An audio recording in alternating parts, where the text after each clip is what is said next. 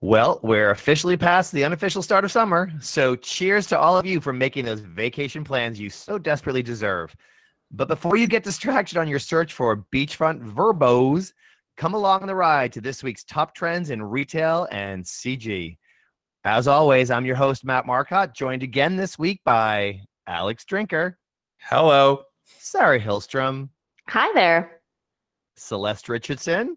Hello and a special guest, but you're just going to have to wait to find out who that is. Ooh, I'm excited. I like the intrigue. I know, right? Me too. So, who's going to start us off with this trend train? Oh, I, you know what? I would say I could go first, but given my ADD, I think I would just derail the conversation. Oh, oh boy. All right. Listen, puns, puns, horrible puns. they are just always coming from you, Alex, and we love that about you, I think. You're welcome. And since you just did that, we couldn't possibly let you go first. So, Sarah, I want to hand it over to you to take us away. That's what you get, Alex, for such a bad pun. That's Always. your punishment. oh my gosh. Oh. All right. Can we get some applause on aisle five? Because it's grocers' time to shine. Even as they're lapping the big numbers from last year, grocers are performing at an astonishing level. Costco, Target, and Walmart have posted results along headlines like pandemic still booming, which I hope it's not, and growth better than expected.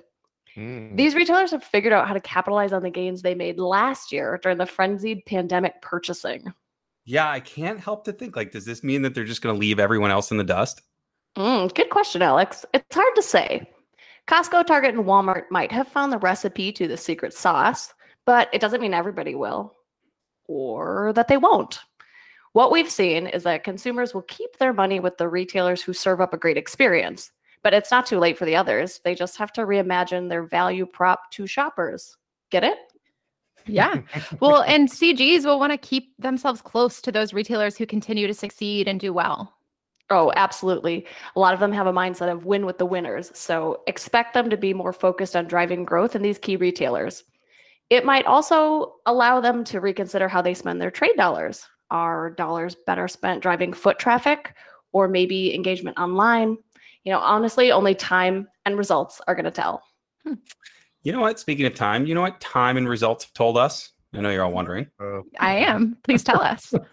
that despite the world turning to comfortable clothes, which I've done, Crocs, macaroni and cheese during the pandemic, people still want their luxury goods, which was a big surprise to me. The global market for luxury goods was estimated at $224 billion for 2020 and is mm-hmm. expected and projected to reach 296 or let's just call it 300 billion by 2026 growing at a CAGR of 4.8%. Wow. I mean crazy, right? So Alex, what's with the growth? Oh, I'm glad you asked. Well, it's digital advancements, thankful for us, and increasing wealth of individuals, fluctuating currencies, changing market strategies, and really growing media influence are all contributing to the optimistic view. Wow, I said a lot. That was a lot. Maybe more than I had. So that was hard for me. Um, but why don't I boil it down to what's really important? While online sales are increasingly cannibalizing physical stores, brick and mortar sales are expected to continue being the dominant channel for experiencing luxury to its fullest. So, experience luxury, I think we all get why. Mm-hmm. Yeah, and it's interesting. We all know there's this huge appetite for finding new ways to build authentic, personalized, and emotional relationships with customers, especially in the luxury market where that emotional attachment is so, so critical. And using technology to do that is really high on the priority list for brands around the world. It's so true. Uh, but I actually zoned out for a minute because when you said appetite, do you know what I thought of? Oh, no. Costco samples. Did you hear oh, that they're back? Oh, I, yay! I, I, I, really thought you were going to talk about birthday coupons. Oh. I, I, thought you were talking about I was talking, so you zoned out, which hurt my feelings. well, maybe both. Just kidding. Thanks for the feedback, everybody. Anyway, I, I sense we are moving to our third trend. We are, we are. So, uh, Sam's Club and Costco actually just announced that samples are coming back, which has a lot of people getting really excited. And it can really only mean one thing that in store experiences are starting to look normal again. But I guess we should put mm-hmm. air quotes around that because what does normal even look like in a post pandemic world? True. So retailers are really, really thinking about how they ramp up on their digitally connected store experience and the services that they deliver to their customers to drive store traffic back to those pre-pandemic levels. Mm, super interesting. I think with this mixed mask on, mask off policy, I'm curious how samples work, but I am excited they're back. Good. I am too. Makes sense though with the focus on experiences because customers who shop in stores have a higher purchase purchase intent and lead to higher AOV. It's pushing retailers to up the ante on their in-store experience when it comes to assortment, fulfillment options, and even services. Yeah, that's right, Sarah. And really, because digital has been so dominant, stores now need to almost over index to be enticing and experiential. And that really looks different for every single retailer. We kind of talked about it a, a few minutes ago. But uh, for example, Restoration Hardware, they have this new Aspen location and they are really having a full immersion into their brand. It features a guest house, spa, and restaurant. Hello, can we go to an offsite Okay, there? Offsite, exactly. Uh, but you know, other retailers, Target is leaning on their private labels and their iconic lifestyle brands that they offer uh, within their stores, Apple and Levi's, as well as introducing more shop and shops to stand out and differentiate against the competition, which really has been a winning formula for them. There is a lot to learn from these brands and retailers that we just talked about, and I'm I'm really excited to see where this continues to go. What's happening? Is that, a, is that a siren or are There's a you in some serious distress? a sick animal. I think. I think it's quite clear that that is my siren noise to announce that we are having a special guest drop in. I mean, that was something. Yes, you're, you're you're all welcome. And not only you're welcome, but we are welcoming Mr. James Murphy into the mix to help deep dive us into the world of RFID. Welcome, James. Hey, all. Pumped to be here. Thank you for having me. And it's certainly a topic that I'm passionate about RFID and its place in retail. Or as I like to say, RFID FTW for the win. Woo! Oh, you're gonna fit in well here. So, James, let's get to it. What's the scoop?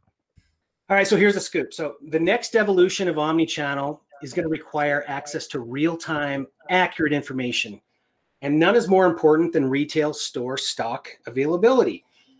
To meet the needs of these modern customers out there, retailers need fast and accurate inventory visibility to be able to fulfill an order when, how, and where they want. I mean, totally agree, but this totally sounds expensive. Well, you're not wrong. And although computer vision is coming on strong, it's extremely expensive to implement in the store. And that's where our old pal RFID comes into the equation. It's 25 plus years it's been knocking on the door, and the time and the economics of it have finally arrived in retail. And it's a beautiful thing. Better late than never.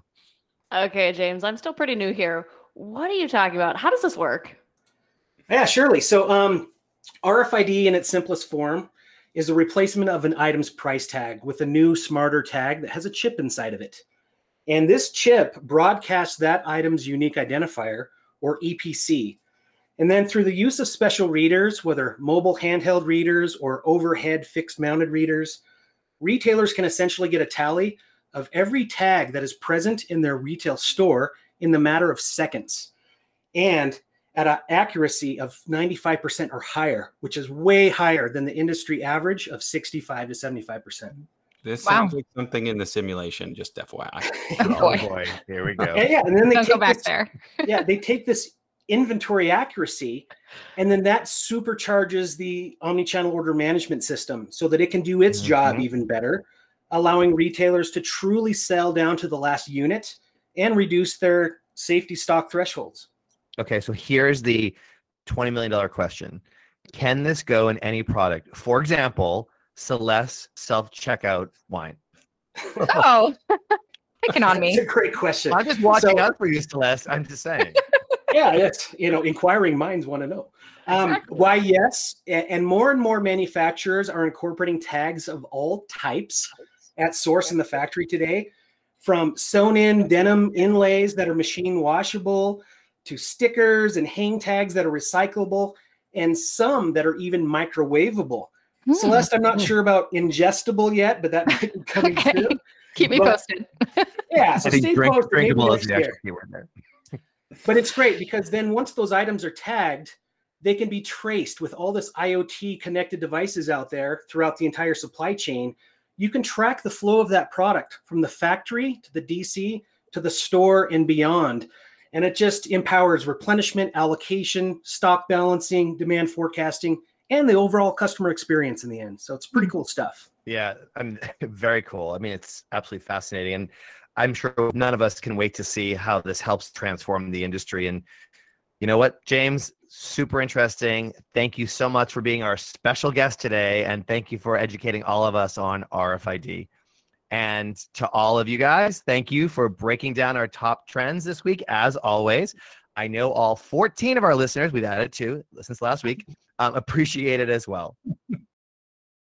As far as the rest of this week issue goes, with Goodreads, you're going to learn more about how grocers invested to get ahead, how CVS is expanding its private labels, what Macy's and Nordstrom's are up to in order to stay relevant post pandemic, and the global shortages that are becoming such a pain in the beep. I mean, we've said so much. I can barely handle your foul language or I lack was- thereof. I would what you call self-censoring. Thank you very much. Um, and before we go, of course, we've got to talk about something that sparks joy. But this week, it's in a really annoying and kind of terrible sort of way. So, with that, Celeste, take it away. Wow, what a setup. Well, I don't know if any of you guys have trouble getting out of bed at a reasonable hour in the morning. Uh, if you do, Word. then you might want to invest in this alarm clock that actually rolls to get you out of bed. So, Clocky, the alarm clock on wheels, will have you instantly missing the snooze button on your phone alarm, but the morning production is guaranteed. It's going to be pretty comical because this won't let you go back to bed. It has a loud alarm, the ability to roll, jump, and unexpectedly change directions so that you don't have any choice but to be a morning person. Nothing like starting the day with a frantic jog around your room. This sounds honestly so miserable. Oh my god, totally. But I mean, listen, Alex, you are a runner after all, so maybe this is totally up hmm. your alley. I mean, that's fair, but I like to run on my own time and not when I have to jog after a jerk alarm clock that won't let me sleep in an extra five minutes. I mean, def- I am definitely not signing up for this. I'll tell you that much. Yeah. But on that note, thank you all for joining us in yet another edition of the What's What. We'll see y'all next week. I can't believe someone would pay for that. I, I can't just stop. I can't stop thinking about it. Alex, let it go. Just let it go. Okay. Okay. Goodbye, everyone. Bye, Goodbye. everyone. Bye.